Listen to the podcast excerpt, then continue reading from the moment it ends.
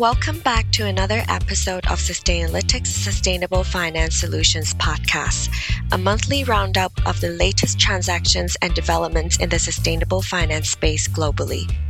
In each episode, we take you through some of the latest news that caught our eye, noteworthy transactions that has hit the market, and cap off with discussing regulatory updates. This roundup is a curated shortlist for download on what's happening in the sustainable finance space globally, and it may just spark some ideas for future deals and transactions. This episode is hosted by Nick and Sabrina, who works in sales and business development across the Asia Pacific. Hi, Nick. Welcome back to this episode. So, what are some of the headline numbers and events that happened in the past month?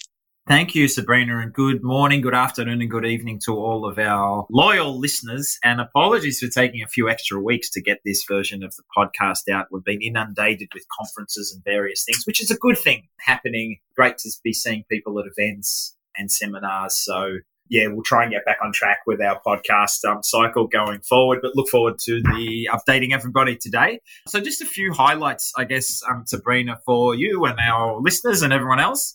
So I think there's been a lot more ongoing articles about, you know, the GSSS or basically the sustainable finance markets have been under pressure from a bond perspective, as the whole market is. These markets don't operate in isolation.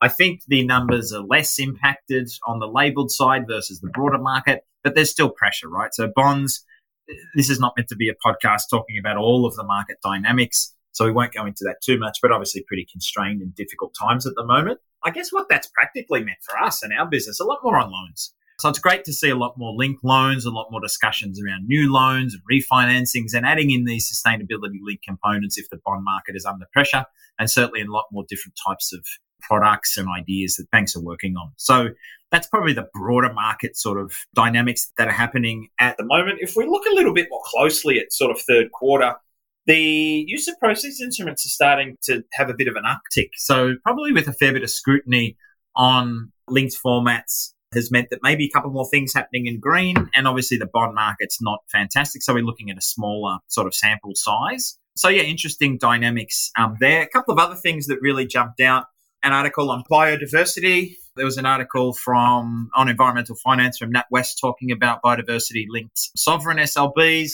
Sovereigns are interesting because they often catalyze the market, use of proceeds. The sovereign club continues to grow.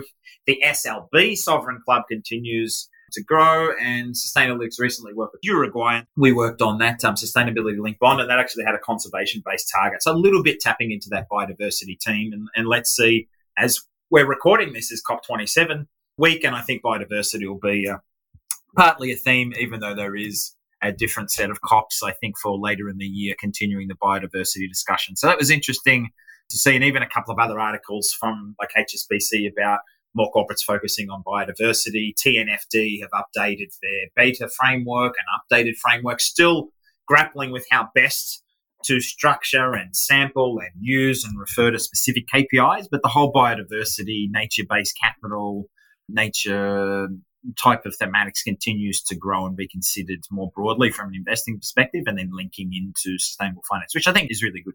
There has been, as I just briefly mentioned before, more scrutiny on, on SLB. So various articles about, you know, whether the step ups are large enough, whether they should be more nuanced, basically high yield versus lower yield versus investment grade. Sometimes is an issue of getting the benefit of pricing dynamics versus the the actual hurt, so to speak, of not meeting a target and then the uptick, particularly on the bond side. I guess it continues to grow. And the, the whole issue of, you know, sort of greenwashing, I think there's going to be more important market references that come out. So for those who aren't aware, the Financial Conduct Authority or the FCA in the UK, at least a couple of weeks ago, came out with a 200 page consultation about referencing some language and how to label certain funds.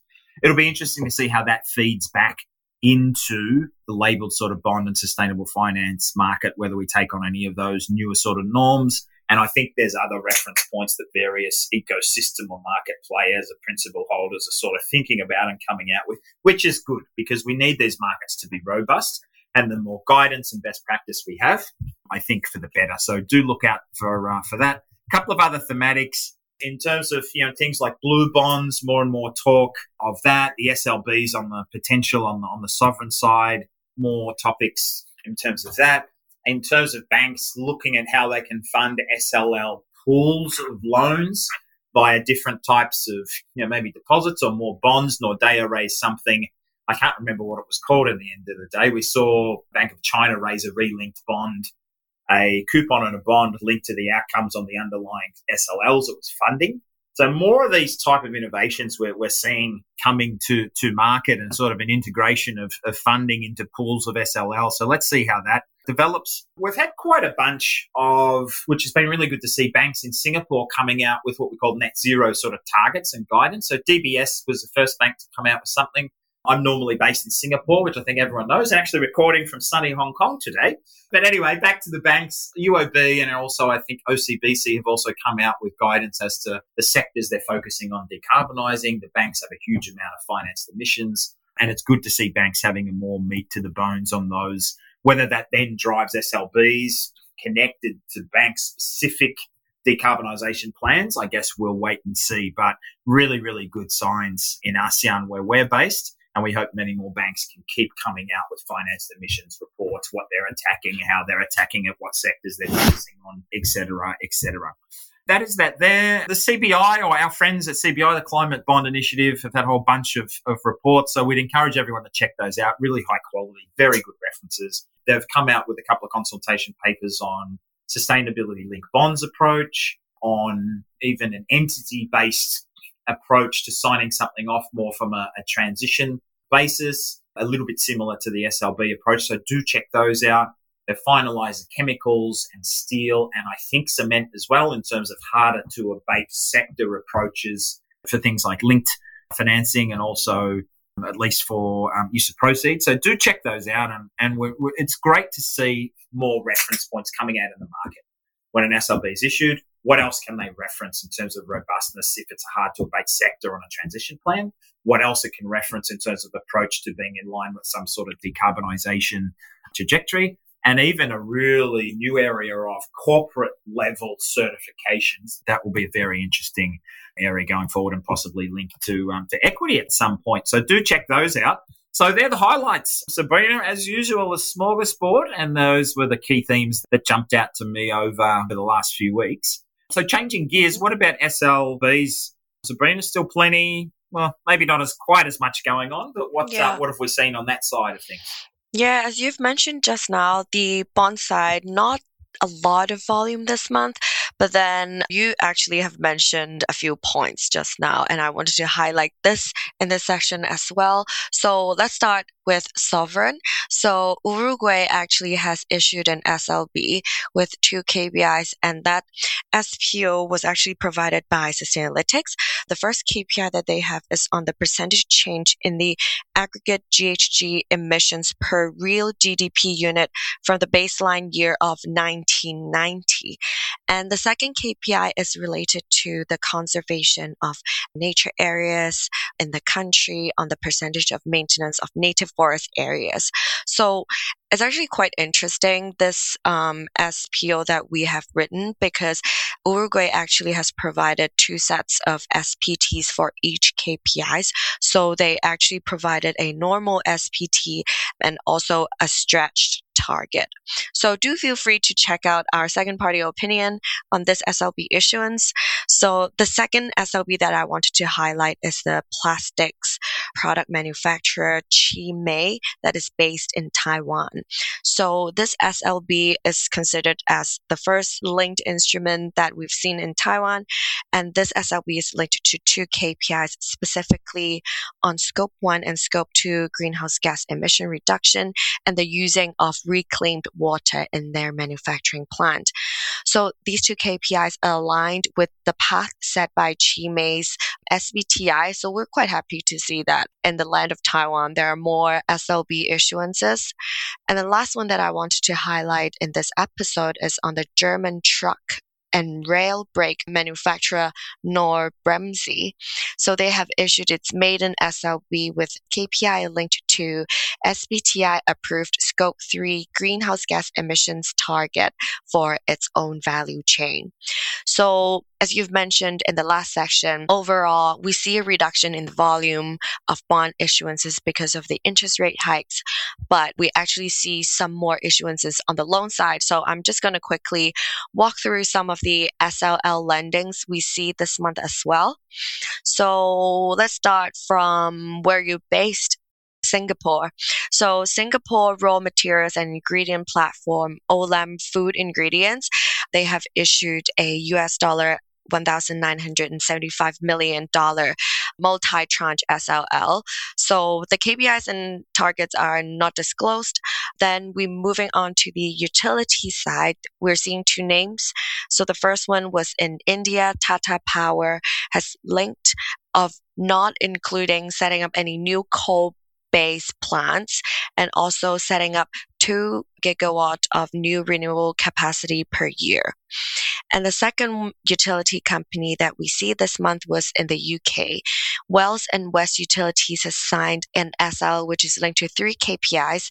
One on the reduction in the amount of natural gas leakage from the gas network. Second one on the an average of less than 10 hours of off gas per property if gas supplies to homes and businesses is interrupted in an unplanned way. And the final KPI is to improve customer satisfaction. So moving on to the property side, Hong Kong as um, real asset manager ESR secured a Hong Kong dollar 4 billion SLL with KPIs not being disclosed as well. We also see on the telco side, Swedish TMT name Telia, they signed an SLL with KPI linked to climate diversity and digital targets. So in Australia, we see packaging firm PACT.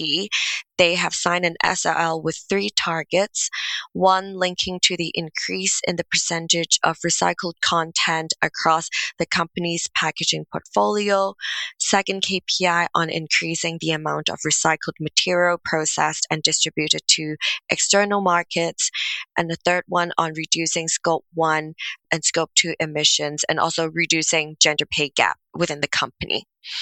And then moving on to Europe, we see Spanish airport AENA. They have signed an SL with KPI linked to AENA's own MSCI ESG rating.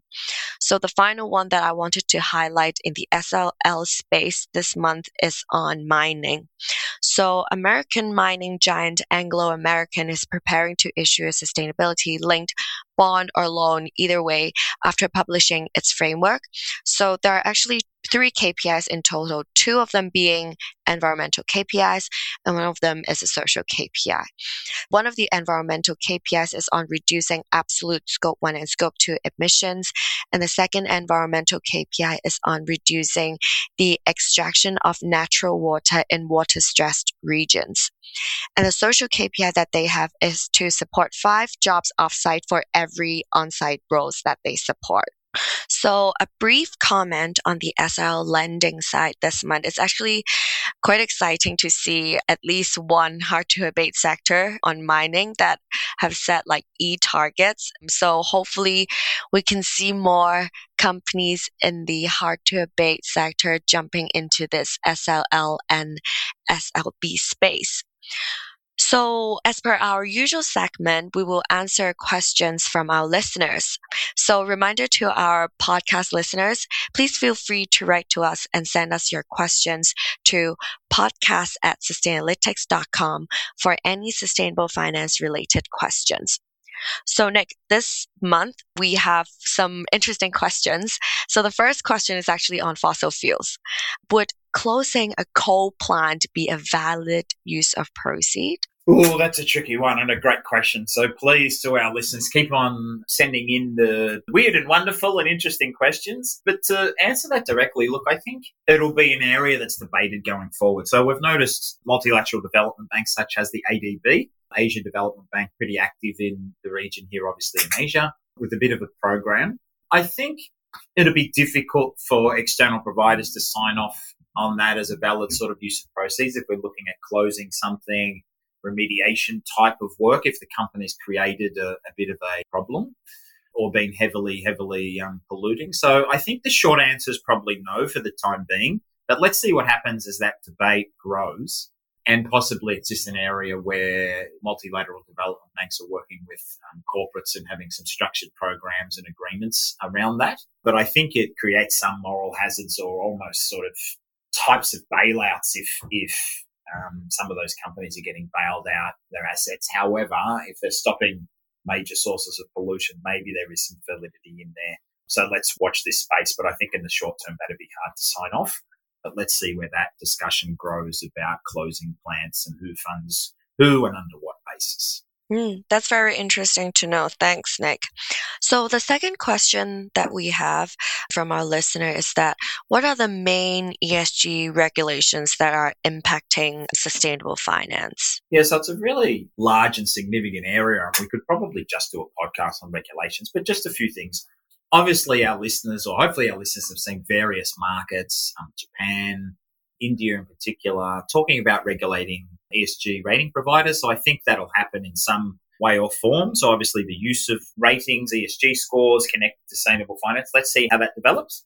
On the other side of or, or different areas of sustainable finance, I think it's areas like taxonomy, development. I think it's also in areas of um, second party opinion provision or providing. So for those aware of the specifics around the EU taxonomy, one of the areas of that was actually regulating external party providers that are providing opinions in that regard. So let's see how that develops. Maybe that's used as the blueprint for other markets. And then I guess we're seeing a bunch of, whilst not directly ESG regulations, let's just call them frameworks. So obviously TNFD, we talked about biodiversity before, the ongoing prevalence of TCFD, various investor fund regulations such as SFDR, and also just even things like supply chain regulations in places like Germany and others, I think is going to have an impact on companies focusing on those areas and then turning that focus and cost and efforts into how can we structure this into some of our financing, potentially for benefits and incentives. Um, so let's see how that goes. But I think the whole area of regulation as relating to ratings, to opinions, and a whole bunch of frameworks plus taxonomies, a lot happening in this space. And that a little bit like the the closing the coal plants issues. Definitely watch this space because there's there's definitely more to come. So that's um always a challenge answering these challenging questions, but we hope that gives our listeners a bit of a decent perspective on some of these trickier issues circling in the market.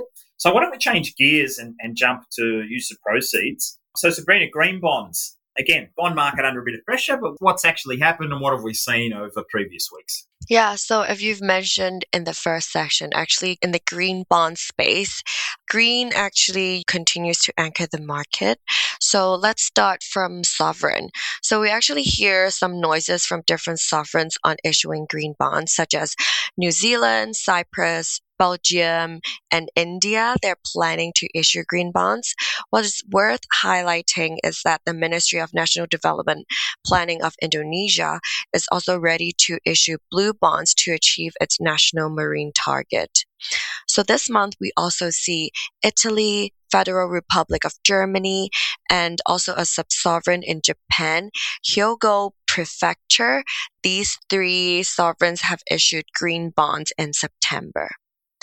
So we've also seen a lot of green bond issuance on the financial institution side. So on the bank side, a huge list, but I'm just going to mention some of the names here. So, the International Development Association, IDA, has raised 2 billion euros from a sustainability bond, which is a huge milestone for them because the total aggregate value of sustainability bond issuance for IDA has reached 20 billion US dollars to date. So other banks such as Sberbank, Santander, ING, Swedbank, China Merchant Bank, and Shinhan Bank have also issued green bond in September. So moving on to different sectors, we see some property names such as the global hospitality brand Voco and Benchmark Holdings, have issued green this month. And on the chemical side, Swiss chemicals company Clariant has issued green.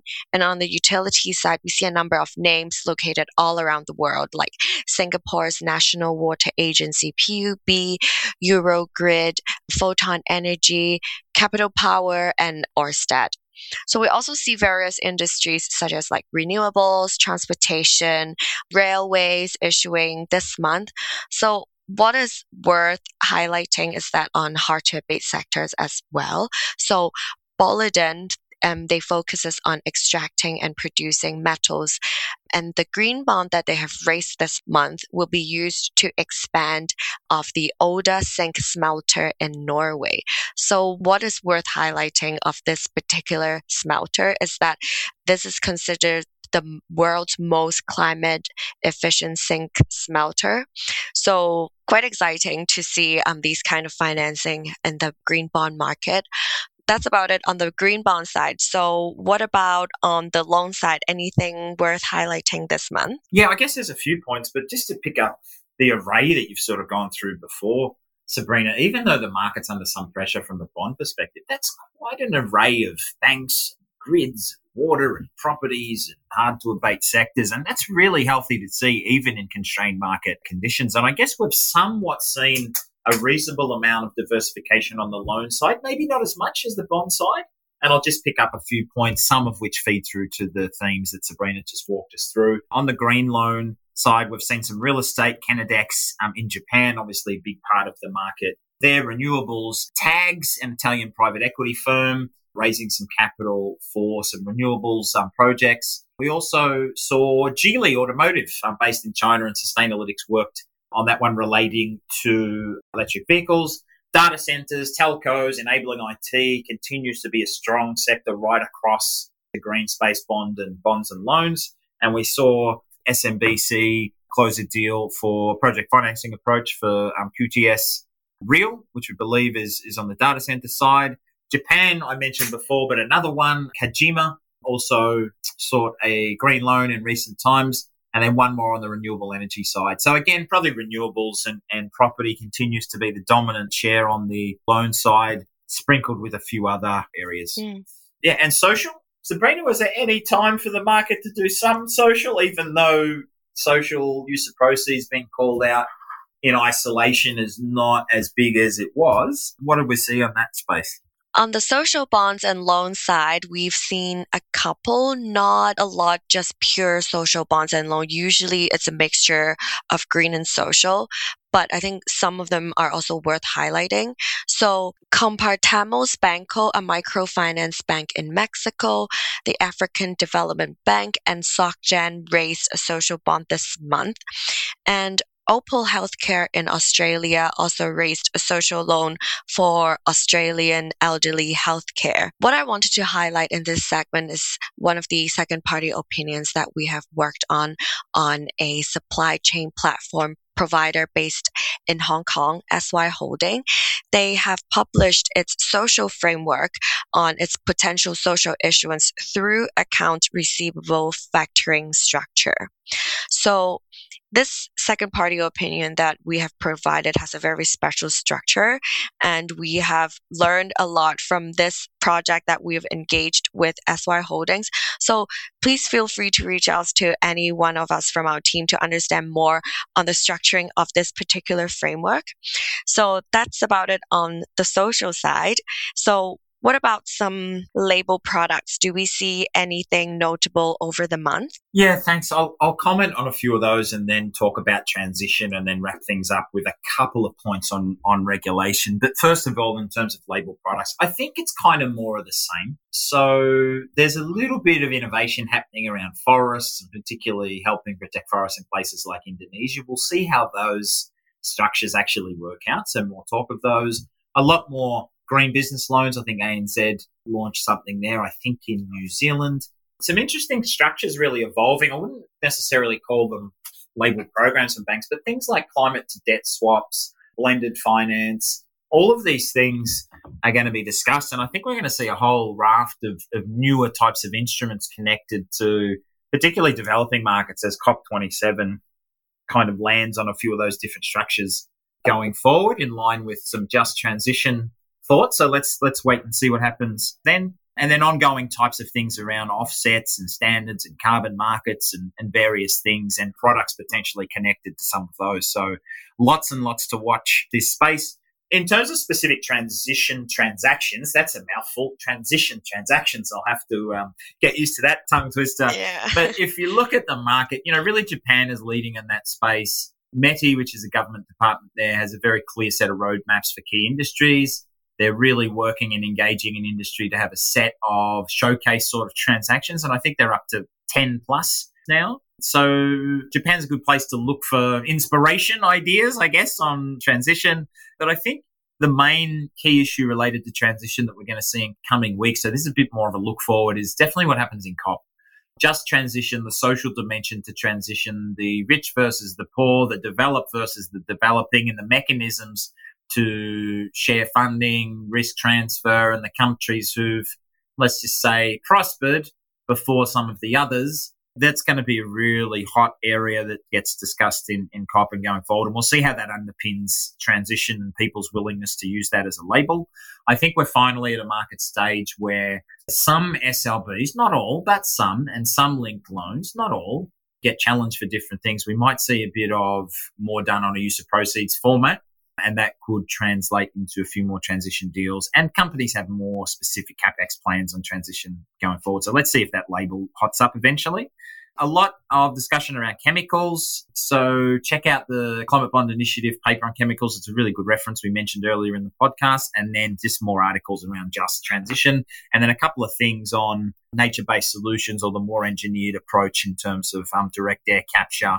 Let's see how all of those develop, but not a whole lot of specific transactions to mention this month. So just really rounding off the podcast in terms of regulation. Again, we could do a separate podcast on regulation, taxonomies, useful usability of those regulations, ratings, second party opinions, all of those sorts of things. But so probably a little bit more from a geographic spread here. Indonesia definitely on the way up. The G20, as we're recording, is just about to get underway, um, or parts of it in Bali in Indonesia. So the authorities there really pushing a big agenda there and lots of challenging sectors in Indonesia. I noticed one interesting article about Bhutan. I haven't been there in Asia, been to most other countries being carbon negative.